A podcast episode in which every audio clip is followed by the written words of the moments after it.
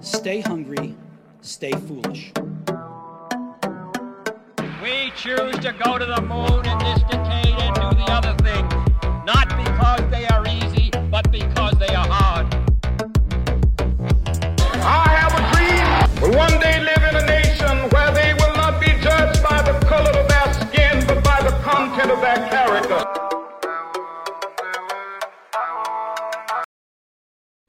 there, listener. Thanks for stopping by. Before we get the podcast started today, I just wanted to tell you about my Patreon. If you're interested in supporting the podcast and donating some money, all you got to do is go to patreon.com forward slash KIPPOD.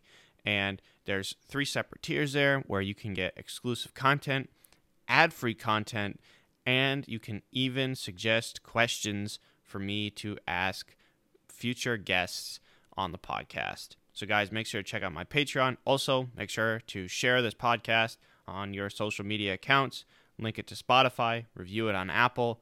I would very much appreciate that. So, thanks, guys, and enjoy the episode. And welcome to the Knowledge is Power podcast. I'm your host, Max Willett, and I got another great episode for you. Uh, so, my guest today is uh, Lars Molin. Is that how you pronounce your That's last name? close enough. yes. Okay. All right. So if you want to go ahead and introduce yourself, that'd Yep. be great. Yep. I'm uh, Lars. Last name Molin in Swedish. Molin. Molin is Okay. close enough here in the U.S. I'm originally from Sweden. Um, I came to the U.S. Um, 21 years ago, actually, and I happened to have a couple of companies here in the U.S. and a couple of companies in Europe before we moved over here. Um, latest venture is Glenelg, where I basically help small local businesses grow. Uh, I think that's the key, but uh, I'm sure you have questions for me. Yeah, I have a, I have a lot of questions. So, um, if you want to go like talk about, because you sent me um, a Google Doc with every business that you've been involved in, and and it's a lot. It's kind of crazy. Yes. So, I guess I ordered it chronologically on here. Um, but if you want to take a look at it and let me know which ones you want to talk about. So, like, so I understand that you were in the military first. Yes. Is that that's mandatory? It's in Sweden? mandatory in okay. Sweden, yes. All right. So man, it's mandatory to do military service in Sweden. It was at that time when we lived in Sweden, yes. Yeah. I mean, I must say, I mean, I've never been to Sweden before, but from what I can tell, it's a beautiful country. It's very nice in the summer Yeah. when it's basically, you get a little twilight. I lived in Stockholm, you get a little twilight in the summer. But the opposite in the winter, it's Mm-hmm. very dark. Uh, it drove me crazy when you go to work at, and the sun comes up around 10ish and goes disappears at 2. Uh, so you go to, Wow. it's pitch black when you go to work, it's pitch black when you come home. For me, that's very depressing. But the flip side, the summer, the sun is out. Yeah. Well, So- people complain about here in Rhode Island because right now it gets dark around four. Yeah. And that's- and the light it doesn't get. I mean, it gets light out around like six, but Yes. people complain about that. You know. That's that's nothing. Yeah. Exactly. you know. So your first company here. So wait. So you were in the I military was in the military. and then Then basically, uh, so the military was after I went through school, basically. Mhm. So- okay. So you do basically school, and then you go military, which is mandatory. And after military, I was supposed to go back to school to uh, the Swedish equivalent of MIT. Uh, but I was there one day. Oh. Um, and I was my my college degree was engineering, and I went in there and said, and I looked around and said, I don't want to do this because I see myself working at Ericsson, making designing buttons for the phone in a cubicle, and I can't handle that. So I basically said, I'm going to take a break, not start there. My dad was very disappointed. So I did one day at that Swedish, it's called KTH in Swedish, uh, equivalent to MIT, and I said, no, that's not for me. Um, so I started working at a retail store selling Heathkit kits that you basically build kits. So you buy the kit and you build electronics. Uh, Okay. So it was Heathkit was an American company, and I worked there for a while. Um, then they went into computers, so I moved over more to computer side. Um, so that was basically the beginning of the story.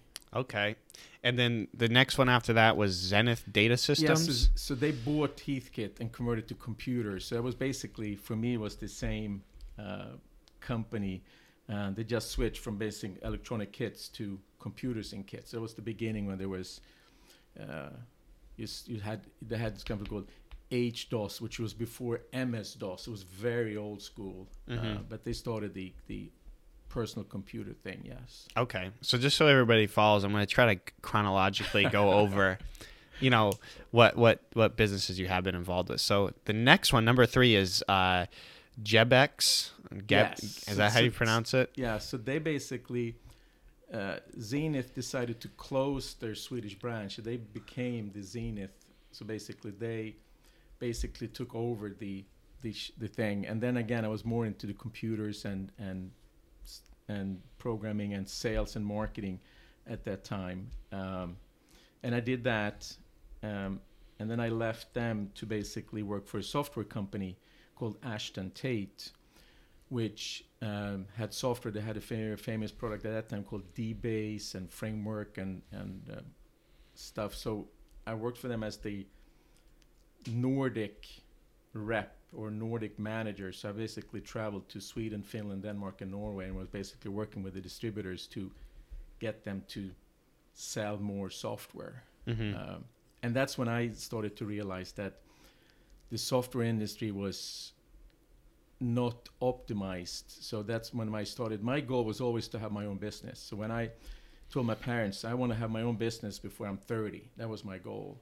I failed with a year, um, but I started my own business after working for Ashton Tate, and, and I saw what the software industry was and said, "Ooh, I can change the way you sell software." So so you just you sold software essentially, and what types of software did you sell Were for Ashton Tate or for my own business? for your for your own business? Okay, so what happens when I worked at Ashton Tate? So as a software manufacturer, you look at the software and, and you sell it for let's say five hundred dollars. Your cost of goods is twenty five. It's a couple of discs or a CD and printing your manual at that time, and you sold it for it was high margin. hmm And when you sold it at that time, um, you sold it to dealers, and they wanted to add services. So they wanted to add their own services. So software was not the key part for them. There was just something for them to sell to the large corporations or customers. And as a software vendor, I just wanted to sell thousands and thousands of boxes of software. Um, so when I started my business, I approached it from that respect that as I'm going to only sell software, and I'm going to not sell any services. So basically, I started a software mail order company that was not heard of at that time.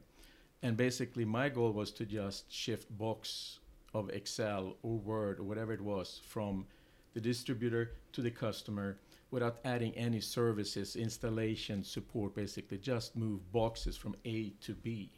Okay. uh, happened to be software and the software vendors loved it because their goal was to send a lot of software. The traditional dealers hated me because i ruined their business model because they were selling software and then services so the $500 software suddenly a thousand $2000 investment for the company because they needed the oh we do training we do support you have to buy this you have to buy this so the the dealers hated us Yeah.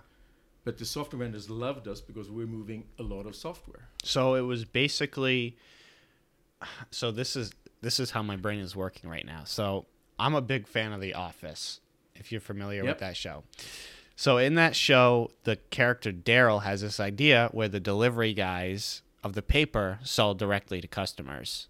Yep.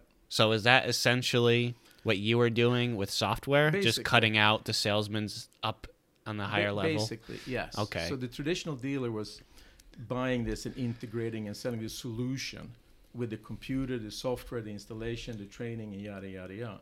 I basically just sell the box of software. So I Mhm. bought the box of software and I sold it.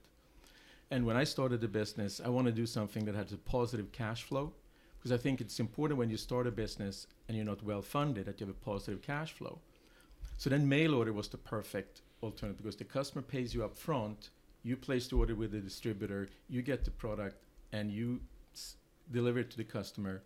I have net terms from the distributor, so I'm sitting on the cash from the customer before I have to pay my vendor. hmm So it's very it's very helpful to have a positive cash flow. So when I look at businesses now, I'm trying to get the positive cash flow business.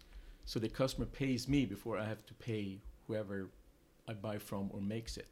So that's what positive cash flow is. If you could explain that. For for me, it is Yeah. was yes, basically that I'm sitting on the cash. So again, that's the beauty with with e-commerce or mail order that the customer pays you when they place the order. Mm-hmm. So you, you they buy you they send you the hundred dollars and then you place the order from the distributor or wherever you get it from for thirty dollars, fifty dollars, whatever it is. So you're sitting on the hundred and you have time to pay the vendor at a later date. So that's you know, you're sitting with the money in your bank instead of the opposite, you have to pay the vendor first and then get the income. That's something that I absolutely despise is POs. I hate like like making an like having to make something for somebody and not getting paid for it 30 Yes. days later. Yes. That's that's how I, I run my business is you pay for it now or you don't get it ever. Yes. And um uh, for a lot of big companies that's a problem Yes. because um, I'm not going to say the exact company, but like when I was working at another company, you know, we'd get POs that were 120 days out, and it was like a twenty thousand dollar job, and for a small business, you know, that's a lot of Yes. money, Yes. and to not have that capital for that long is huge. Yes. So, so in my case, um, uh, I so I, I approached as working for Ashton Tate. One of the customers was Volvo, the big car manufacturer in Sweden, and they came and said, "We want to buy 500 of your database software, 500 copies of your database software." And we had to go to a dealer, and the dealer said, "Well, we need one. We don't want to sell 500. We want to sell 500 software and 500 computers and 500 printers and do a package and, and support Volvo in this case." But Volvo was really, ju- we just need the 500 because we've got our own IT department. We just need 500 boxes of software. And that's where I came in. So I said to Volvo, I can get you 500 boxes of software, very inexpensive, mm-hmm. versus buying from a traditional dealer. So it, it changed the way people were buying. So then Volvo said, okay, we'll buy 500 boxes of software from you. So I shipped 500 boxes. And for Volvo's case, I said, you have two options. You can pay me up front or you can pay me 30 days later, but then you pay a premium for paying 30 days later. So it was cheaper for them to pay up front. So that's what I did. So you just said it'd be more expensive if you don't pay me Yeah. now. Yeah. So basically, let's say I can sell you for $200 if you pay me now, or you can pay 240 in 30 days. It's Yeah. your choice, Mr. Customer. Yeah. Okay. That that I mean that's that's really good because I mean this this for me like I couldn't afford to do an expensive job and then not get paid for it. You know, sometimes it you know it would kind of put me out of business, you know. Yeah, but normally you get paid, but it takes a long time, and you are out with your investment in material or whatever it is and your time. Mm-hmm. So you can give the option to them basically, or I did at that time, saying, "Hey, this is the price if you pay now, or this is the price if you pay on 30 days net or whatever it is." Mhm. And then they decide. So how did you get in contact? So like to sell software, right? I mean, how did you go to these software companies like Microsoft and say, "Hey, I want to sell your software," and and how did you actually get there? So, so in that time, the software was basically you had Microsoft, and they had a distributor or multiple distributors that basically sold the software to the dealers. And my job at Ashton Tate was to work with the distributors to buy and sell as much as my software. So I had connections with the distributors. So I basically went to the distributor and said, "Hey, I'm going to start my own business. I'm only going to sell software. I want to buy from you." Um, and that's basically what I did. So they basically, so they were the middleman between, let's say, Microsoft and me was this distributor that I purchased from. And so, like modern in modern days, you don't need to sell a, a disc for software Correct. anymore. So it's all online. Correct. So, is that would that business model still stand today? No. No. Okay. So I think it, it's, and then that I saw that when at the end before I sold the business that they started to, Microsoft was saying we're going to start to license software to to Volvo, so you can buy a 500 user license. Mm-hmm. And they said yes, we're going to sell it through the normal channel, but you could see the trend of there was no need to basically sell those 500 Because of the internet. Well, technology in general, they Yeah. wanted license, and then internet came. So right now, I don't think that model will work. Yes, because now you basically go and download it yourself. Even like training software packages, you don't really need to buy because there's tutorials on YouTube Yes. for free. So I, I think there was a window of opportunity uh, in this in that industry that I was at the right time at the right places. Basically. I have noticed that because you see a lot of these like guys on Shark Tank, like Kevin O'Leary Yep. and Robert Herskevsk, or I can't Yeah. pronounce his last name, but they were both and and Mark Cuban, I believe, were all involved with software companies. Kevin was. Uh, I dealt with Kevin because he had SoftBanks at that time, so I actually dealt with Kevin. Oh, you did. Well, well, the company that bought my company was dealing a lot with him when I moved to uh, to England and worked for them. So yes, uh, he actually get, get got me uh, Super Bowl tickets. Wow. Do you have Kevin O'Leary's phone number? No. Oh, okay. No, I don't. I was like, you should call him right now. And, No. But that's pretty funny. I mean, that's that's really cool actually, because I, it's funny because a lot of people dislike him on Shark Tank, and they kind of think that he's like, you know, uh, a pain in the butt and mean and everything. He's actually my favorite shark on that show. I, I like him better than Mark Cuban and Robert and and Lori because.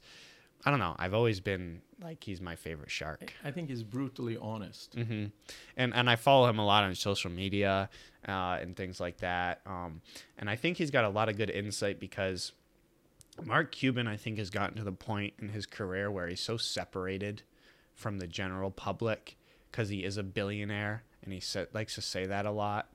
You know, and I think, I mean, although Kevin is still worth like four hundred million dollars, I feel like he's more grounded than than Mark Cuban. Because you see like Kevin O'Leary online he'll be he'll release a video and he'll be in you know a suit from the waist up and then in funky pants and put it online. You'll never see Mark Cuban do that you know? So I just think he's pretty cool. But um, so Sidetrack.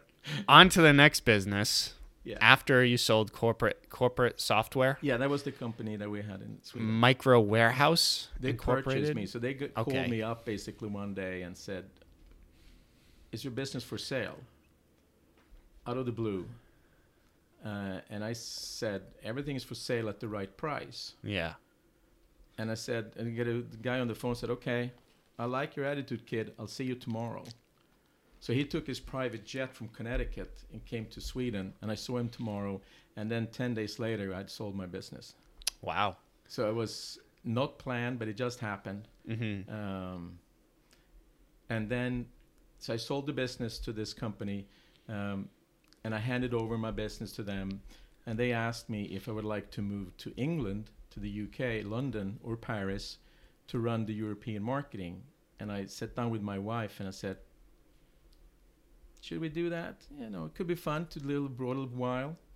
And Paris, I didn't speak French, and my wife didn't speak French. She said, England sounds better. We speak English. We can get by in England, and so we basically moved from Sweden to England, um, and I run their European marketing for two plus years. wow so how many languages do you speak I speak Swedish, Yeah. English, and some German.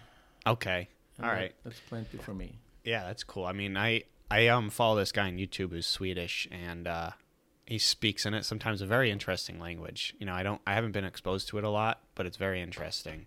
Do you want to say something in Swedish? Jag kan säga vad du vill. Jag kan säga att hej, jag är Lars, jag kommer från Sverige. I have no clue what you're saying. um, what did you just say? I just said hi, I'm Lars, I'm from Sweden. Okay, very cool. Uh, Um, yeah, So basically, uh, it was easy because I loved what I was doing, and, and I had a non-compete clause. I couldn't work for basically Mhm. anything for three years. I said I might as well work for them. Um, but it was a nice experience. So when we moved to England, um, we the kids were young, and, and it was fun to to see them grow and help them grow. So when I moved to England, I think they did about 150 million dollars in revenue. wow. And when I left two and a half years later, we did about six hundred million dollars. Holy crap. Um, I printed, I think, um, 15, 20 million catalogs every month in 11 languages, and it was fun. It Mm. was nice to see the growth. But again, non-compete clause expired, and I said, "Thank you, I'm out of there." Yeah, that's that's really interesting. So, obviously, Swedish uh, Swedish is your native language. Yes. Between German and English, which one was more difficult to to learn? I mean, you know some German, you said, but Yeah, I think from a learning perspective, I think um, English was because German is very dram- grammatically closer to Swedish. okay. Um, but again, um, I think I'm not an expert, so you should ask someone Yeah. better to explain that than I am. Yeah, th- I just thought of this. So I, I you ever watch Top Gear? Yes. So you know James May. Yes. Yeah. So he said he said he knew one thing in German and and for the life of me I can't remember what it was, but I'm gonna try to look it up here in a minute. But it was the funniest thing. I don't know if you remember that. If you're no, No. okay, okay. I just figured I'd ask, but it was hilarious, and I figured that if you knew it, then it'd be funny to say. But Yeah. all right. Um, the next company was Linen Direct Limited. That was one of them. Yes. Okay. So after the the time at Micro Warehouse, uh, I started a couple of companies: Linen Direct, Candle Store, uh, which were basically mail orders selling linen and candles in the UK. And then I started a company called Web Auction to develop an auction software um, in the UK. I actually sold the domain name back to eBay. They purchased the domain because they didn't like what I was doing, but that's a side gig. Uh, but basically, I was sitting in England. I said, okay, Sweden has 8 million people, no disposable income. England has 50 million people, some disposable income. US has 250 million and disposable income. Why don't we move to the US? So I said, ah. So I was sitting with my wife and said, oh, maybe we should move to, move to the US. Let's move to the US and see how it goes. So in 2000, we moved to the US um, and basically started the same thing here mail order companies in the US. And we're basically importing stuff from the UK specifically. Um, and it was just, just to see if we can figure it out in the US. So that's why you moved to the U.S. was strictly business. Yes, I decided. Uh, you know, I wanted. I was in the the position that we could move wherever we wanted, and and let's move to the U.S. See how we like it. If it works, mm-hmm. start a business there and and see. so All I started House of Ascot, was basically importing unique items from the UK, and the key number there was we imported architectural bookends, which again, going from software to linen to candles to architectural bookends, it's Architectural bookends. Could you explain what that is? architectural bookends was there was a guy in England, Timothy Richards, that basically d- made a bookend in the form of a building. So it could be a famous building like the door of 10 Downing Street, okay.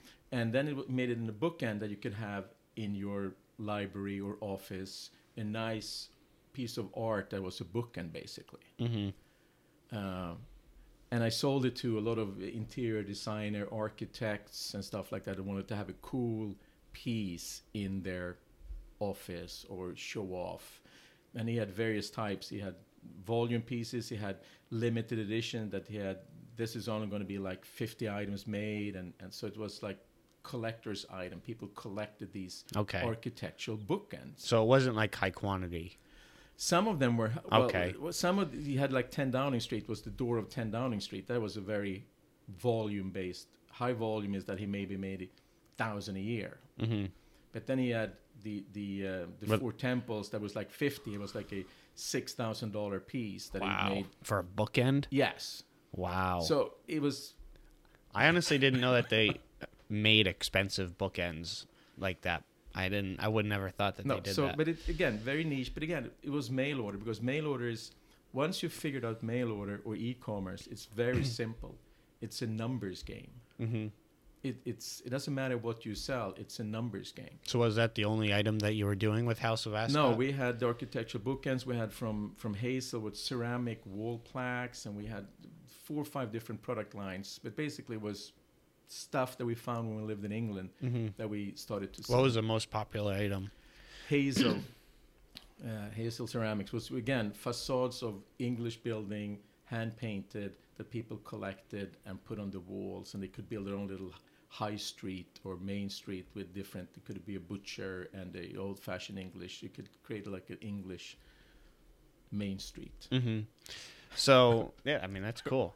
So after that, you have um, Pemberton Farms. yeah so i sold how you see the trend i start something i sell it start Yeah. something i sell it Yeah. it's like a trend here Hey, yeah. I sold House of Ascot, um, and then what do we do? And then I had a friend in Sudbury where we lived at that time that owned Pemberton Farms, and he had a mail order side gift basket that needed help with. So I said, Tom, I'll come and help you on on the mail order. So I basically helped him for a couple of years put in the right IT system for the mail order, looking at the numbers, and fin- finding out what he should do and not do, and basically build his mail order business. Uh, it was a very old way to sort of new way with online ordering and stuff like that. So, uh, but it was again mail order, gift basket this time. Gift baskets. Yes. Okay. So what kind of gift baskets? fruit basket, wine baskets, um, anything you can find. Uh, again, very seasonal. Mm-hmm. Um, most of the people, you know, do holiday gifts and company do, but it was basically gift baskets. So were you connecting the companies to the consumers, and you were the middleman, or you were just con- They- they- directly to consumers? They were making the gift baskets, so I was basically just helping with the, the marketing side of looking at the numbers and and again, mail order and e-commerce is, is as I said, a numbers game. So you got to Mhm. look what does it cost to acquire a customer? What is the lifetime value? If it those matches, you do more of that. Kill this, do this. Uh, that's how you grow e-commerce and, and mail orders. Basically, just it's a numbers game. hmm Very cool. So uh, after that, um, we get to where you are now, More or less. Yeah. Yes. basically, and that's uh, Glen Glenegg Glenelg. Glen, Glenelg. sorry, That's um, okay. uh, which is marketing. Well, Glenelg is actually my my holding company. And I do stuff under it, but basically, right now I have uh, Glenelg and I have Glenelg Marketing. Um, we also own a couple of restaurants. Um, We'll get into that l- later. Yes. Yeah. So so very cool. Um so something I was very curious to ask you. So you've I've never met anybody that has owned a company in the United States and elsewhere, you know, in, in Europe. okay. Where is it easier to, to have a business in the US or Europe? Because you hear how, you know, the US is great for, for entrepreneurs and starting your own business. But what is it like having a business in Europe? It's one thing that um, was a big change for me. So when I had my business in Sweden, um, Sweden is known to tax very heavily, Mm-hmm. And they tax the individual quite a bit, and they tax the corporation or the business quite a bit.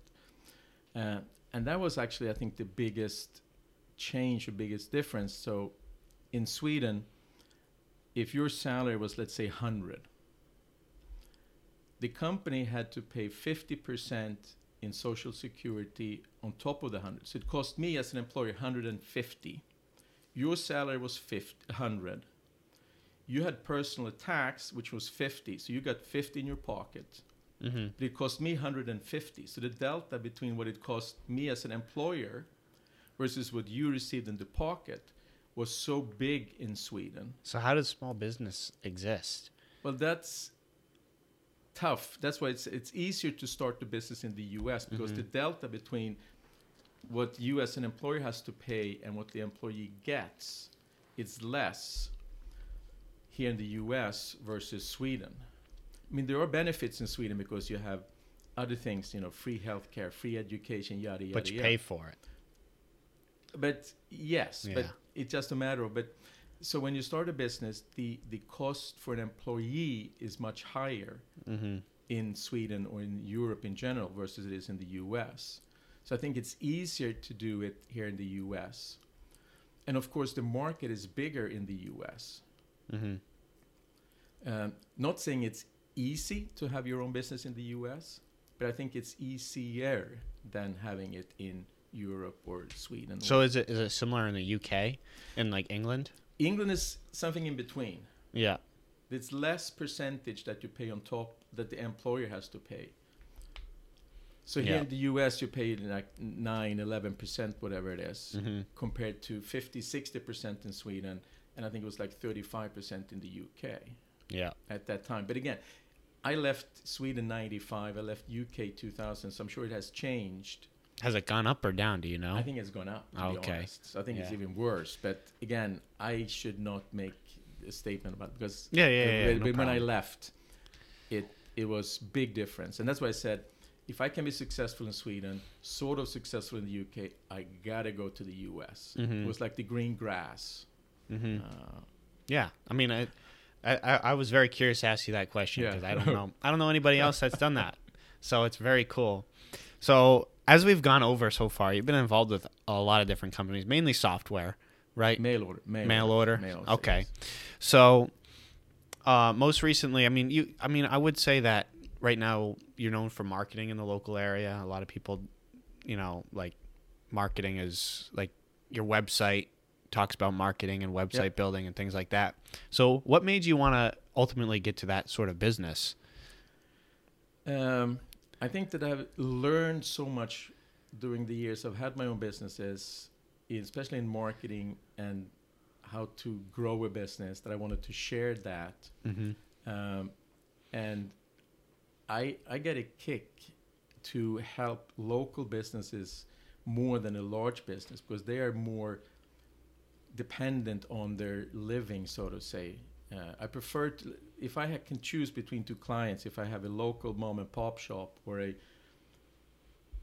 50, 100 million dollar company, I will go to the local mom and pop shop because if I can help them grow their business or even survive or even stay afloat with COVID, whatever it is, that gives me more personal pleasure than Mhm. seeing a big invoice being paid by this company that I'm just a number or a vendor for. Hey there. Sorry to interrupt the episode, but I just want to take this chance to tell you to share the podcast on your social media platforms. Link it on your Instagram story. Follow Knowledge is Power underscore Rhode Island on Instagram and leave a review on Apple Podcast if you're listening on that platform. So thanks for listening, guys, and enjoy the rest of the episode. Yeah. I mean, I, I have heard that from um, another person. That's really, it's a really good. I mean, when you go into business, it's good to have that sort of message because it motivates you more than just purely doing it for money. You Yes. know, because you know, although money is a it's a good thing to have, it shouldn't be your main drive in starting a business. No, it should not. And if you if your goal is to make money and then sell it, you will fail, in my opinion. Mm-hmm. You should do it because there's a why. Why are you doing it? And Exactly. The passion. And then things will happen and they will fall in place. But if your goal is just to start a business and I said, I will sell it in five years, two years, ten years, whatever it is, then I think there's a higher chance that you will fail than if you start it because you believe in something. I like to disrupt an industry. I did that on my mail order. I'm doing it a little bit with, with the bill negotiation here in the US. So I like to do stuff that basically disrupt an industry Mm-hmm. Uh, and put a different. I don't think you should start a business do exactly the same as everyone else is doing, because then it's a tough. You know, you should do something different. You should try to to move that industry forward or sideways, whatever it is, to make it stand out. Yeah, I mean, just as an example, I feel like that sort of disruption has happened in the 3D printing industry of recent, you know, recent, I say within the past 10 years, because you see a lot of, um, you know, it was very professional, right? Like I was talking before. Um, you have these big companies, Stratasys and 3D Systems, both public companies that you can buy their stock. They're massive. They're $650, uh, $600 million a year in revenue companies. Um, but then you start seeing these smaller companies come out and like MatterHackers, and then you have like Chinese brands like Creality and Anycubic and all these other things. And the 3D printing industry got fun, you know, which is something that hadn't happened before. And you had this company, um, MakerBot, which is an American company out of New York. Um, and it, it's just, it was really interesting to see that happen because it disrupted the industry. It made a 3D printer available to everybody. You know, you could buy, instead of buying a 3D printer for 25 grand, which is, I think, the least expensive printer that was, you could buy, you know, in the early 2010s, uh, to $2,000 Yep. and you could get decent models out of it. And I just think that would be that was a good example of disrupting. But I, I, I, I, enjoy that, and I, I like to find stuff uh, Mhm. that changes the way people think or the industry has been thinking. Yeah. So I'd like to get into a few like uh, marketing specific sure. questions. So um, obviously, there's a million different types of marketing. Yep. And right now, what do you think is the most relevant marketing uh, type available? Well, what I have learned is that the money is in your list. Mm-hmm. I always said, and that's maybe from my mail order, the money is your customer list. So you should always build a list. And the tradition, traditional way to build a list is that you have a form on your website. Sign up for our email list. That's not very efficient. Mm-hmm. Um, so I think the the thing that is now is actually good old text marketing. Okay. I love text marketing. Uh, I think it's underutilized. It's very inexpensive and has tremendous ROI. Okay. Um, And ROI is return on investment. yes. Yeah. So so let's say again, just to do the the comparison with email. People have their email list and they might not use it. They should use it, but they might not. So let's say you have thousand name on your email list. You send out an email. Open rate is about twenty percent, fifteen to twenty. That's really good. Yeah. you know, let's say 15, 20%. So 150 to 200 people will actually open your email. With text, 98% open your text within three minutes. Mm-hmm. So if you have 400 on your text list, beats your 1,000, 2,000 on your email list. So people are not using good old SMS, good old text messaging. Mm-hmm. Um, and it's very inexpensive, very good return. And if you do it correctly, it, it's a no-brainer. So I think that's something that I think a lot of small businesses is not utilizing right now. That is available, extremely affordable. I didn't know that. I, I, I honestly didn't know that. Um, so in and my follow up question to that is, what type of marketing do you think will be the most relevant in ten years? Ten years. Yeah. Um, uh, right now, video is very important if you want to get your message out. Mm-hmm. Um, I'm not sure. I don't. I don't think we can say what's going to be uh, ten years because something is going to pop up. Uh, that's going to be the big thing. But Mm-hmm. right now, you have to do video um, if you want to do something. I think that excuse me, perfectly transitions us into Telmo. Yes. So so that's another thing that we. So I have a software package that do text marketing. I have another one that do the Telmo Bubble that you might refer to, which is this little video you put on your website. It's awesome. I love it. So it, it's it's very simple. so you have a little widget and you add a little code to your website. There's a little bubble that on your website. Uh, the website visitor clicks on it, and then you get basically a full video of whatever you want to do, Mhm. and you can then build it. I like to say, you know, you you use it to build your the trust and like for your business, and then you can direct the customer what you would like them to do as the next step. Um, again, that's a very nice way to be separate. It's very inexpensive marketing tool, um, and it, again, video is is a big thing. Yes. Yeah. So I, it's it's interesting because I've always thought that transparency in a company is very important. You know, it makes it easier for customers to spend money, and I've put a lot of effort into building a YouTube channel and having content available on my website. Um, and I think that that's a really good point Yeah. by you. Um, and you see a lot of companies miss out on that. Yes. Um, even like it's funny because I was talking to a, a, a landscaper, and I'm like, so there's this guy I watch on YouTube who builds uh, um, ponds. Greg Wittstock, Yep. the pond guy, and he has a very traditional pond building business, I think. But some way, somehow, he makes it super invigorating and interesting. Invigorating is that the wrong word? Interesting. That's the wrong word. Interesting to um, watch the process of building a pond. And then he goes and talks to the customer after, and he's very happy. And I'm like, why don't you try to apply that to your landscaping company? And we can put the videos on your website so that whenever, and you only have to make one or two, Yep. you know, and then, you know, go to like the best parts where you've built, you know, the best backyards or whatever that you've built that you feel like you built and go in there and interview your customer and show give a tour and um it'll be a really good way to showcase your work and showcase you. Yep. You're spending money through you Yep. and you can see that you're a nice guy, you're very approachable and the transparency makes it a lot easier for people to spend money Yes. um, which I, you know, am an advocate for. Again, it, it's you build trust, Yeah. and people spend money where they trust the person they're going to deal with. Mm-hmm. Uh, and video is a nice way to build trust.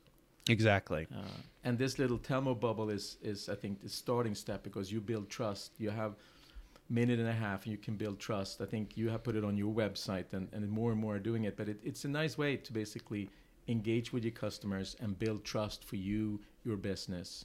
Mm-hmm. Um, uh, so I, video is, is definitely important. Well, it and and the sort of uh, thing that goes along with that is you see a lot of businesses or websites have the the text to chat the chat button in like Yes. the bottom corner, and I think that does serve a purpose for companies that need tech support, you know, fast, like something like that. But for companies where your main goal is to get information to the customer as quickly as possible in the least amount of clicks, the Telmo bubble is perfect. Yes, it, it is. And the beauty with that is you can also, if you want to have a chat, you can ask the customer, click on the chat button below, and you can start the chat. What I don't like with chats on the website is that once the chat is done, it's normally, you have no way to reconnect with the customer. Mm-hmm. So if you have a chat bubble and you chat back and forth, you can print out the, the document, but you basically haven't opened the communication channel with the customer once you turn the chat bubble down or you end the chat. Uh, if you do it through text, you can keep on having this conversation. So there's nice ways you can do this uh, chat function without the normal mm, chat bubble that most people have on their website. But that's Yeah. a side side thing because the whole idea is that you can continue to have the conversation with your potential customer or visitor, whatever it is. Mhm. Um, Yeah. So, um, so obviously we just talked about a couple different marketing strategies. Um, do you think word of mouth is still a very powerful type of marketing or sort of automatic marketing that exists? um, what's your definition of word of mouth? Networking events like the chamber and and BNI and things like that. That's what I would count as word of mouth advertising. Okay, okay, interesting. Yeah. I have a different twist on that one. Okay. That's one part of, of word of mouth. I think the new word of mouth is reviews. okay. I think I think business has to switch from word of mouth to do reputation marketing. And it- Reputation. That's okay. re- it's I don't want I don't I think a lot of companies sell we sell reputation management so they manage your reputation that's the wrong way you should have reputation marketing you should market your reputation by reviews and feedback Mm-hmm. and there's way too many small businesses that don't use that tool to market their online because an online review is basically the word of mouth of the 20, 2021, 2025. So I think online reviews and online because when you go, if you go to Amazon, you're going to buy something. What's the first thing you look at? The review. Reviews. Yeah. Which is a word of mouth marketing.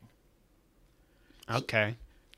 Yeah. And, and if you go to a website and there's basically nothing on your, you haven't built a trust for the visitors, what do they do go? They go and Google your business. What do they find? Your reviews. Mm-hmm. So why don't you use your five star reviews in marketing to build your brand, build your reputation, build your trust? And there's way too many small businesses that don't even pay attention to their online reviews because online reviews and online is base, basically, I think, the r- word of mouth for today's technology. Yeah, I you know it's funny. There's a lot of different aspects that go into building a small business, and I think other than like money management or whatever, you know, you need to have sales before you have money. I think marketing is probably the uh, and and taxes and the legal part. Other than the legal part of building a business, when it actually comes to, you know, what do I need to do to build this business, is marketing is insanely difficult Yes.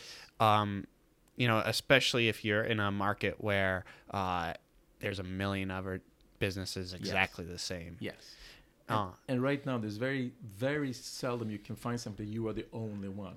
There's always some businesses Mm-hmm. that does exactly the same as what you're doing. hmm So you're going to find your little speciality, your niche that you wanted, whatever it is. But marketing is the key, and and getting reviews is is important. And again, going back to reviews, a lot of people don't know that it's illegal to do review gate gating. So I, I get a kick out of this. So what is review gating? So basically, what that means is that you see on the website, you did how how did we do? Thumbs up or thumbs down? It's a very popular thing, you know. Give us some feedback, thumbs up or thumbs down. Mm-hmm. And if you click on thumbs up, they say, "Oh, please leave a review at Google on Google." If it's a thumbs down, you said, "Send us an email." Yeah. That's gatekeeping because you're basically filtering the reviews, Yeah. and that's FTC will get you big fines if you do that Really? I didn't because know that's that. illegal. You have if you ask for review, you have to publish every single review. But you're not doing that by having two different paths of the review. Mm-hmm. Yeah. So so the best way to do it is is to have a, a, a reputation software that basically ask for the feedback, you publish it somewhere where no one looks at it. And then if it's a good one, you ask them to go to Google. Yeah. you publish everything. Yeah, yeah. It, it it's marketing is is such a um is, is something that changes for every different company. Yes. and uh, it, it and that's where video comes in again. Yep. And and and and it's very very uh, effective type of marketing strategy. So another question that I wanted to ask you is, what type of company? You know, you've you've are, you've been in, in the contact with a lot of different ones. Has been most difficult to market. Um, I think it was when we did uh, when I I didn't mention, but we owned a Ben and Jerry's ice cream store Okay. uh, because one it was a franchise, so the franchisor gave us restrictions what we can do and not do. Mm-hmm. And then secondly, it was very seasonal because you had basically 100 days of summer where you sold a lot of ice cream. And then you had 250 days where you sold very little ice cream. So it was a seasonal and a franchisor that said you can do this but not that. So that I think was tough because it took a while to to figure it out. Once we figured it out, we did very well, but that was tough, yes. Yeah. And also the average order was very low. I mean, the average, you know, you come in and you spend ice cream, it's five dollars, six dollars, ten dollars for an ice cream, uh, versus selling a software for five hundred dollars. Mm-hmm. So the the the money you made per ice cream, you need a lot of volume. That's the sort of business where reviews comes into play big time. Yes. So, um, but all right. So now, Ben and Jerry's is a good transition. Okay. On to the restaurant. okay. On to Be Good. Yep. So, if you want to explain that restaurant a little okay. bit. So um, I'll go start with actually Ben and Jerry's. Okay. So um, my our children, we had three kids. Um, when started uh, was getting heading into high school, and I wanted to get them involved in the business somehow. And mail order is packing boxes, and that's not fun for them. So I said to my wife, "What should we do?" And we said, "Why don't we buy ice cream? Because the kids can work in an ice cream parlor." Mm-hmm. So we did that, and we uh, got into the ice cream business, and basically, so the kid, kids, our three kids, can get experience of in the business world. And when they went to college, we sold the ice cream place, um, and then we started to get into the restaurant ice cream business, and then basically after that, uh, we found this Be Good concept, which is basically a restaurant that gives I say it healthy fast food. So it's not a fast food restaurant, it's healthy food, better for you food. So you can go there and get a burger or a salad and feel good. You're not bloated as you go to fast food and get a burger and fries. Your Mhm. stomach is bloating. So we own a couple of B Goods, um, and it's basically healthy food, a lot of salads, quinoa bowls, kale bowls, good for you food. The fries are oven baked instead of fried, so it's a little better for you. So it, it feels good. Uh, so yes, we started that. We have one in Garden City. Mm-hmm. We have one in Mansfield, Mass. Okay, very cool. So, um, so you obviously said that you started the restaurant for your kids, the Yep. Ben and Jerry. So, where was your Ben and Jerry's located? In Natick, Massachusetts. Okay. I don't know where that is, but So, but again, it was a typical. You know, we purchased the place. Um, I did, I think, two fifty a year. Five years later, we sold it, and we did seven, eight hundred thousand dollars in sales. wow, that's pretty good for ice cream. Yes, I mean, for seasonal. yes, but again, it, we disrupted because when you look at that one, so what we did is we focused on birthday cakes. Okay. Birthday cakes is a twelve-month business, Mm-hmm.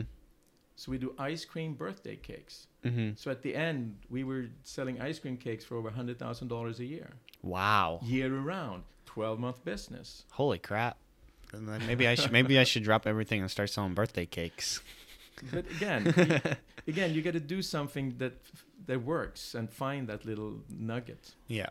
So, um, what was the most difficult part of starting uh, a restaurant or be- staff, staff, staff? Yeah. Okay. Finding good staff. finding good staff, and then uh, keeping them around.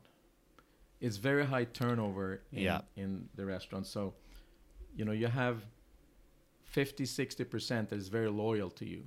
They like you. And then you have X percent that just is like a revolving door that they works they work for you one week, one month, uh, two months, whatever it is, and then they move on to the next thing. Well, I'd imagine, especially now, it's tough. Now it's impossible to find staff, basically. So, what are you doing as a business to try to combat the labor shortages? You pay more. Yeah, that simple. Well, we, uh, we, we, I have always paid more than the minimum wage because I don't think you can survive on minimum wage. So I always paid more than minimum wage. But now, uh, that is not enough. So we're, we, we have an app for the restaurant, and we added that you can add tip to the app. So the cost, so the, and we share that with all the, the hourly employees. So that basically made that the staff could get like a two dollar raise by just adding tip to the app. Small things like that.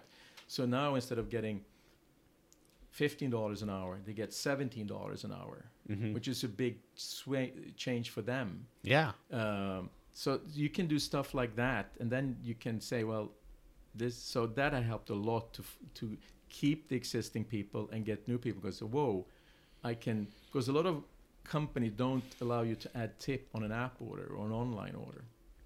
So, do you guys do DoorDash? We do DoorDash, we Okay. do Grubhub, Uber Uber, Eats, Eats. yeah. But they they're killing the in restaurant industry because they take so much percentage. Really? Yeah. So, I guess I'm sort of evil because I did some DoorDash for a few weeks. no, no, but again, you got. It's again, it's very simple math. Yeah. So, let's say a restaurant, your meal is ten dollars. Mm-hmm. Food food cost is let's say thirty percent, three Yeah. dollars. Yeah. Labor, let's say, is thirty percent, three dollars. DoorDash takes thirty percent, three dollars. Yeah. So of those ten dollars, you have one dollar left to pay for their facilities for everything else. There's basically very little money left after DoorDash or Uber Eats takes their commission. Yeah. The little margin that was already there in the food industry Yes. is because there's very low margins in the food Yes. industry. So so again, if if you're a small restaurant, um, there there are other ways to get your online app stuff than DoorDash. Well, I, I do see a lot of uh, restaurants just basically trying to, to integrate it into their website yes. so that it, they don't have to pay any. You know, if they do pay, it's like you know 1.4 percent Yes. to the company that's you know uh, overseeing the transaction, Yes. but nothing crazy like that. So so Door, so uh, Uber Eats and DoorDash is between 25 and 30 percent. Is the base rate, and then Mm-hmm. if you want to do promotion, they can take up to 50 percent of your of your order. So let's say you do promotion with DoorDash or Uber Eats. So it's a lot of money that goes away to those companies Yeah. because they got to pay the driver and they want to make a buck or two and they want to go public and they want to be be so it, it it eats it helps the volume and sometimes it can be worth having a lower margin on that because just to keep the staff active and, and get the product out but uh, it's very net profit is very low and one thing that I think a lot of restaurants don't think is that you basically give your customer to DoorDash because they're not the customer of you. DoorDash has their customer details. So DoorDash doesn't matter for DoorDash if they buy from your restaurant or the next door restaurant because DoorDash gets their percentage. They're a DoorDash customer. They're not your customer. So you cannot get them to buy directly. So in our case, when we do, we put in a, a 4x6 postcard to get them to download our app because then they're our Oh, so you guys have an app for We- ordering yes, too. we, we, we Okay. have an, our own app. yeah. So we will put in every order we put a card, download our app. Mm-hmm. So trying to convert them from being a DoorDash customer to be our customer and buy from our app, and we deliver to them. So we cut out the DoorDash piece basically, or the Uber Eats. Or, That sort of ties back into your cutting out the middleman with software. yes, The the less people involved, the better. The more money. yes. Um, and uh, yeah. So, all right. So, what is the most effective marketing strategy to run a restaurant?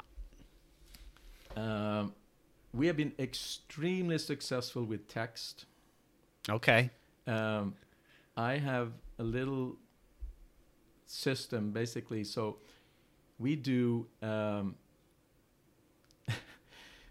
I'm afraid I should mention this, but basically it's very simple.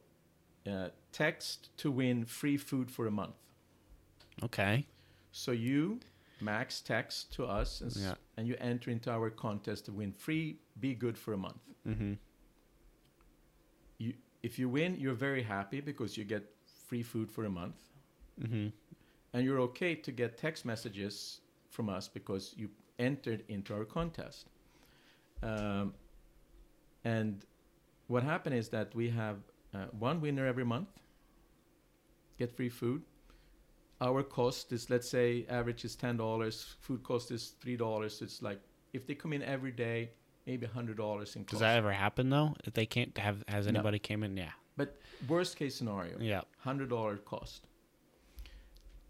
Then we have nine thousand nine hundred and ninety nine not winners, and you send out a message. Sorry, you didn't win, but here's ten percent off your order. They come in and spend money, Mm-hmm. so now you make ten thousand dollars a month on the non-winners. Mm-hmm. That's a very good return on investment. Yeah. That's that's very interesting. That's a That's a gem Yeah. that I would recommend every small business is actually do a contest. Do not one contest is one off. Do a regular contest that you give away something to get people to sign up, and then you send out the message to the non-winners with an offer to get them into your place. okay. Well, you just inspired me to do something for my business for a giveaway, so I think I'm going to try to do that later today. And Uh, um, but that's that's really interesting. So I think we'll move on to the last part. okay. So community solar. I wanted to touch on this a little Okay. bit. Um, so can you explain what that is? Community solar is something that I got involved um, about a year ago or half a year ago, whatever it was. It's it's brilliant in my opinion. Mm-hmm. So community solar is um, basically for everyone who rents that don't own the property or don't want to have solar panels or cannot get solar panels. Um, so you basically connect to a community farm of solar panels. You see them when you drive around all these big plants of solar farms.